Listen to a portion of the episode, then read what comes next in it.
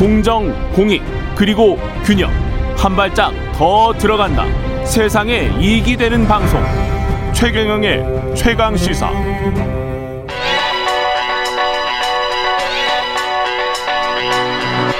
최강 시사. 김수민의 눈. 네, 김수민의 눈, 김수민 평론가 나와 계십니다. 예, 오늘은 한국 정치의 선거법 이대로 좋은가? 네. 예, 투표 동료 현수막들 몇 개 불어가 되지 않았습니까? 예. 어, 나는 페미니즘에 투표한다 이것조차도 박 전 시장 사건을 연상시킨다 이유로 불어가 됐고 선관위에서 그리고 민주당이 질의한 것도 몇 개 불어가 됐습니다. 사전 투표하고 일해요. 이 일이 기호 1번을 연상케 한다는 이유였는데 예. 그 밖에도 한국 공직선거법 규제가 너무 까다로워서 예. 그 부분에 대해서 오늘 좀 얘기를 해보겠습니다. 이게 왜 불어대죠? 그러니까 투표만 독려를 해야 되지 다른 정당을 비판하면 안 된다. 뭐 혹은 자기네들을 너무 내세우면 안 된다. 이런 계율 때문인 것 같습니다. 아니, 정치인들 다 네거티브 지금 하고 있잖아요. 그렇습니다. 이게 예. 네 투표 당일이라든지 이때도 독려를 할 수 있는데 이런 예. 것까지 좀 그 권리가 침해되는 부분이 있는 거죠. 아니, 검증과 주장과 비판과 네거티브와 이게 다 영역이 헷갈리는 부분들인데 네. 그거를 어 이게 딱 기준이 있습니까? 어떤 기준이? 이게 과거에도 그랬습니다. 이번에 예. 국민의힘에서 불만을 터뜨리고 있는데 예. 2016년 총선 때 민주노총에서 반노동자 정당 투쟁으로 심판하자 했을 때도 예. 이것이 새누리당을 연상케 한다면서 선관위에서 불허를 했었거든요. 음. 결국에 이 규제가 최근의 일이 아니고 예. 어떻게 보면 오래전이군요. 네, 이 제도와 관행을 유지해 오는 데는 민주당, 국민의힘 같은 거대 양당의 역할이 컸다고 볼 수 있겠습니다. 왜이 선관위는 이럴 수밖에 없는 겁니까? 왜 이러는 거죠?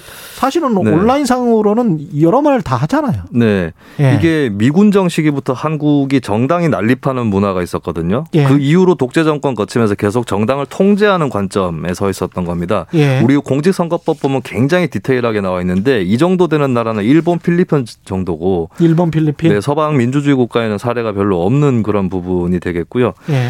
예. 어, 사실 미디어 선거 이런 것들을 하면 괜찮다라고 하는데 미디어라는 것도 TV 광고라든지 토론 이런 것들이 고루고루 공평하게 기회가 가진 않죠. 예. 그래서 선거를 이제 돈을 막더라도 입은 풀어야 된다 이런 취지로 좀 가야 되는 건데 이 원칙이 잘 작동되지 않는다라고 현재 현실을 짚어볼 수 있겠습니다.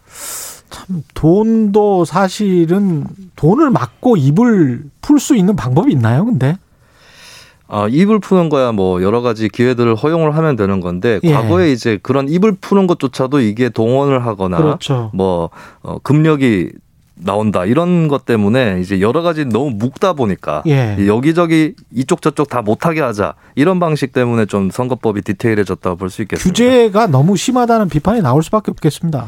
예. 예. 그 중에 가장 심각한 것이 공직선거법 제 93조 제 1항인데요. 예. 선거 일전 180일 혹은 보궐선거 같은 경우는 선거 실시 사유가 확정된 때부터 계속해서 어 정당이나 후보를 지지 추천하거나 반대하는 내용이 포함되어 있는 인쇄물 이런 것들을 못 돌리게 돼 있어요. 오히려 선거가 임박해 올수록 정당의 활동이 제한된다. 그 자당의 정책만 홍보할 수 있도록 그렇게 만들어 놓고 있고요. 예. 그리고 선거 운동 기간 중에도 규제가 심한데 정당이 연설회를 할 수가 없습니다. 그리고 예. 정당 내부의 어떤 집회라든지 이런 것들이 금지돼 있어서 어떤 경우는 어떤 당에서 의원총회에서 긴급하게 당론을 바꿔줘야 되는데 그것조차도 안 되는 선거 기간에는 네, 그런 경우도 생기는 거죠. 이눈 가리고 아웅하는 것 같기도 하고 그리고 기존에 제가 오프닝에서도 이야기했습니다만은 기존 언론에 굉장히 정파적인 보도들이 많거든요. 네. 그러면 그 기존의 정파적인 보도로 혜택을 받는 정당들만 네네. 양당 양당 구조 말씀하셨습니다만은 그러니까 기득권 정치인들만 혜택을 받는 그런 구조인 것 같아요 이게. 네, 그렇습니다. 그리고 연설 이런 부분도 많이 막혀 있는 게 예, 2004년 총선부터 합동 연설회가 또 폐지가 됐거든요. 예, 당시 폐지 취지는 그 과정의 군중 동원과 그 가운데서의 어떤 금품 수수 이런 것들을 막고자 하는 취지였겠지만은 사실 합동 연설회를 하다 보면은 소수파 후보가 나가서 연설을 잘하면 다수파 쪽 지지자들이 와서 듣고 오 똑똑하게는 저희가 똑똑하다. 이런 입소문이 막 퍼지기도 하거든요. 그렇죠, 어느 그렇죠. 정도는 공정한 기회가 가는 측면이 있는데 이런 식으로 연설이라든지 이런 것들을 막았을 때 결국에 소수파라든지 심지어는 거대 정당에서도 정치 신인 예. 이런 쪽은 불리할 수밖에 없다라고 하는 것이죠. 조금 바뀌어야 될 것 같기는 한데 어떻게 보세요? 네, 이거는 이제 우리가 가정을 하나 버려야 될 것이 예. 뭘 허용해주면 그쪽에서 뭘 할 것이고 그게 일방적으로 유권자들한테 먹힐 거다. 것이다. 이런 그렇죠. 가정을 버려야 됩니다. 맞습니다. 얼마 전에 대통령도 가덕도 방문을 했는데 예. 그게 꼭 득표 요인이 되는 건 아니거든요. 예. 이런 부분들에 대해서 좀 다시 생각을 해볼 필요가 있고 민주주의의 기본 원칙 음. 타인의 자유를 침해하지 않는 한도에서 정치적 자유를 되도록 인정해야 한다. 이 원칙에서 다시 한번 출발을 할 필요가 있겠습니다. 네, 고맙습니다. 김수민의 눈 김수민 평론가였습니다. 고맙습니다. KBS 라디오 최근의 최강시사 2부는 여기까지고요. 일부 지역국에서는 해당 지역 방송 보내드립니다.